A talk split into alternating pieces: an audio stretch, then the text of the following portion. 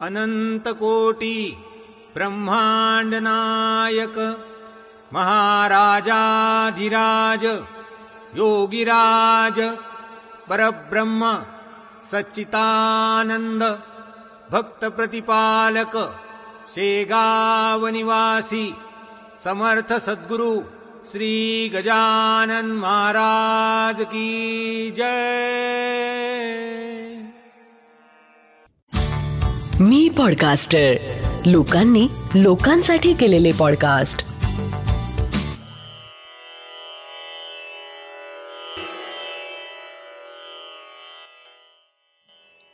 श्री गजानन महाराज की जय. श्री गजानन अनुभव ह्या पॉडकास्टचा हा भाग एकशे तीन. मी तुझे अजाणले करू नको माया पातळ करू.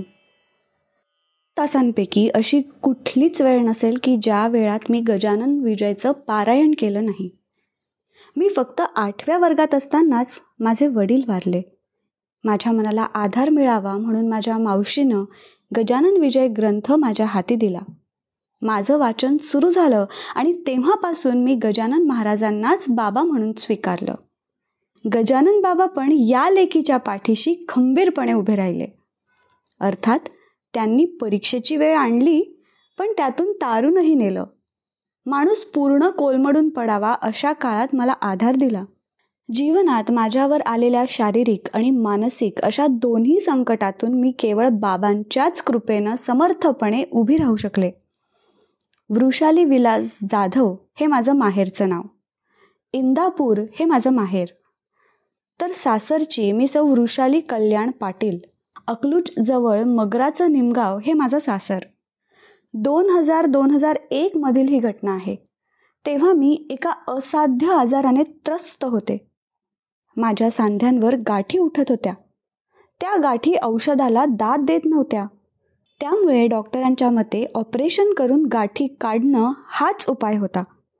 वेगवेगळ्या ठिकाणी गाठींचा प्रादुर्भाव होऊन दोन वेळा ऑपरेशन करून गाठी काढाव्या लागल्या.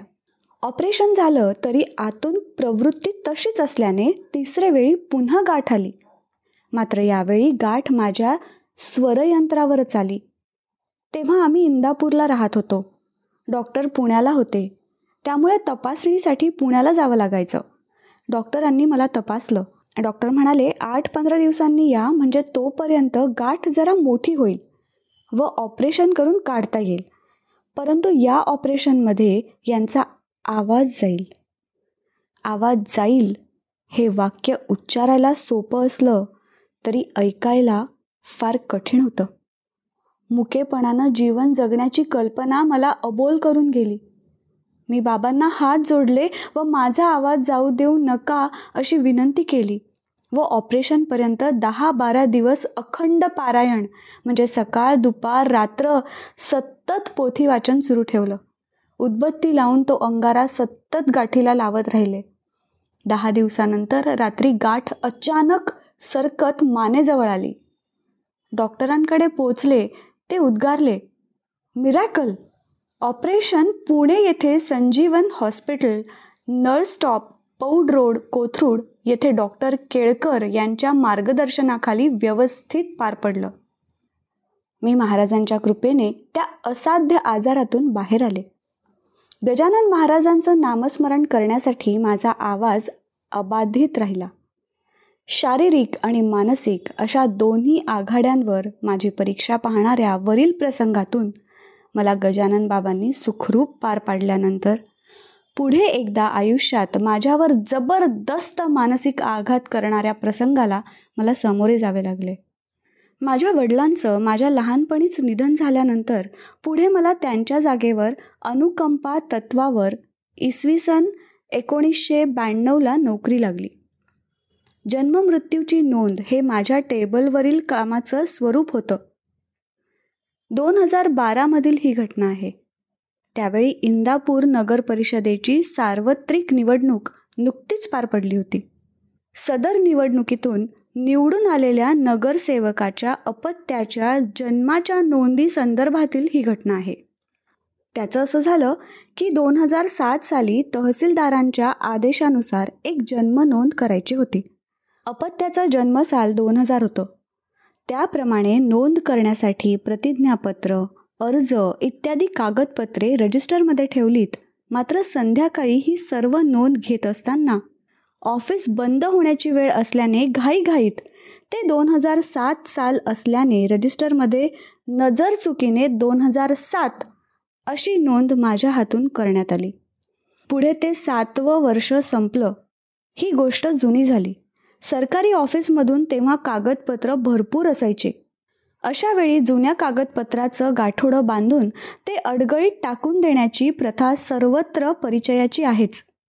जसा जसा काळ जाईल तसा तो काळ गाठोड्यांची संख्या वाढवीत जातो.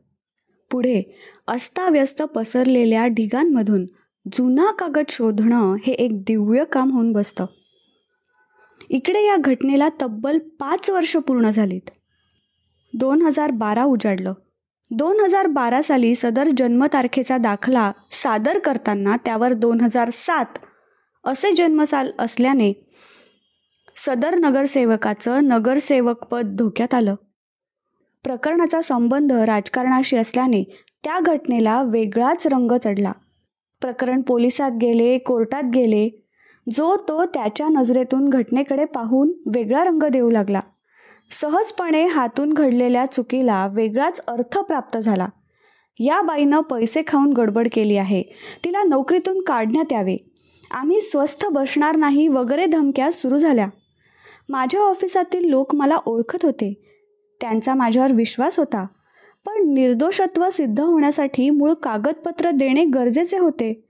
कारण कार्यालयीन कागदपत्र इतस्तः विखुरलेली होती. अशात ऑफिसात नवीन फर्निचरचं काम झाल्याने कुठला गठ्ठा कुठेही ठेवण्यात आलेला. कुठला कागद कुठे हे जाणण्यास कोण समर्थ अशी स्थिती होती. अशात मला धमक्या देणं सुरू झालं. वातावरण कमालीचं तापून गेलं. मला कोण भेटतं? माझ्याशी कोण बोलतं? या गोष्टीवर विनाकारण लोक पाळत ठेवून होते. रात्री अपरात्री कुणीही घरासमोर ओरडायचे. मला आधार म्हणून एक पोलीस ऑफिसमध्ये ठेवणं पोलिसांना आवश्यक वाटलं. माझ्या मुलाला आणि मिस्टरांना मी जाणीवपूर्वक दूर राहायला सांगितलं. कारण स्त्री असल्यानं निदान माझ्या जीवाला धोका कमी होता. पण त्या सर्व काळात मी प्रचंड मानसिक तणावाखाली राहत होते. वृत्तपत्रात उलटसुलट बातम्या छापून येत होत्या. शेवटी कोर्टाकडून आदेश आला की पाच दिवसांच्या आत मूळ कागदपत्र सादर करण्यात यावीत. पोलीस बंदोबस्तात शोध सुरू झाला. आता मला एकच आधार होता तो म्हणजे गजानन बाबा. मी अव्याहत गजानन विजय वाचन सुरू केलं. मला अन्न पाणी गोड लागेना. माझी झोप गेली. काही दिवसातच प्रकृती पार ढासळली. अशात चार दिवस पूर्ण झाले. मूळ कागदपत्रांचा पत्ता नाही. मुदत संपण्यापूर्वीची ती शेवटची रात्र होती. बाबांना म्हटलं तुम्ही जाणता मी कपटानं काहीही केलं नाही. माझं जीवन तुमच्या चरणी समर्पित आहे.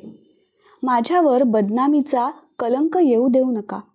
मी रात्री गजानन विजय वाचन सुरू केलं. रात्री दोनचा सुमार असेल. मला वाचता वाचता ग्लानी आली.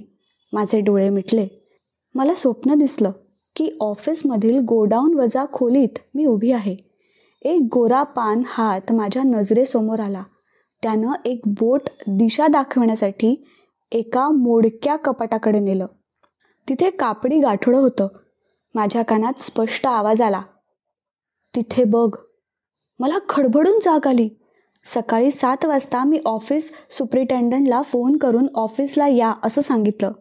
सोबत दोन तीन सहकाऱ्यांना घेऊन मी तिथे पोहोचले. ते बंद गोडाऊन उघडले.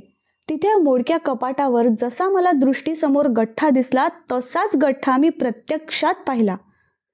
घाईघाईनं गठ्ठा उघडला. आत आवश्यक असलेली कागदपत्रे मला सापडलीत. सर्व कागद रीतसर ताब्यात घेण्यात आले. माझ्या मनावरील ताण एकदम हलका झाला. शेवटच्या क्षणी दृश्य बदललं. गजानन बाबांनी लाज राखली. मला ऑफिसमध्ये ऊर फुटून रडायला आलं. वास्तविक माझ्या मनावरील मणभराचं ओझं दूर झालं होतं. मग मी रडत का होते? माझ्या मनात भावना दाटून आल्या होत्या. वाटत होतं गजानन बाबा वेळोवेळी आपली संकट दूर करतात. आणि त्याकरता त्यांना आपल्याकडून काय हवं असतं? तर फक्त शुद्ध अंतःकरणाने घेतलेलं त्यांचं नाव. त्यांचं स्मरण. श्री गजानन जय गजानन. जय गजानन. श्री गजानन श्री गजानन जय गजानन. जय गजानन जय गजानन. आत्ता आपण ऐकलात हा अनुभव आहे सौ वृषाली कल्याण पाटील इंदापूर अकलूज यांचा. जयंत वेलणकर यांनी शब्दांकित केलेले.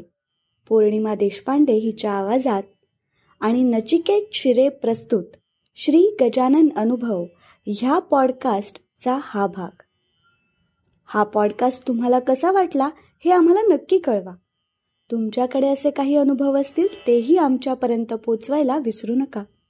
डॉक्टर जयंत वेलणकर आणि मी पॉडकास्टरचे डिटेल्स खाली शो नोट्समध्ये दिले आहेत. दर गुरुवारी नवीन अनुभव ऐकण्यासाठी मी पॉडकास्टर चॅनलला नक्की सबस्क्राईब करा आणि इतरांना पण शेअर करा. तुम्हाला जर घरी समर्थ सद्गुरू श्री गजानन महाराजांची उपासना करायची असेल तर त्यासाठी डॉक्टर जयंत वेलणकर यांनी रेकॉर्ड केलेल्या साधनेचा आपण लाभ घेऊ शकता. त्याची लिंक खाली दिलेली आहे. मी पॉडकास्टरचे इतरही पॉडकास्ट नक्की ऐका. पुन्हा भेटूया पुढच्या गुरुवारी. एका नवीन अनुभवासोबत. तोपर्यंत श्री गजानन जय गजानन. श्री गजानन जय गजानन.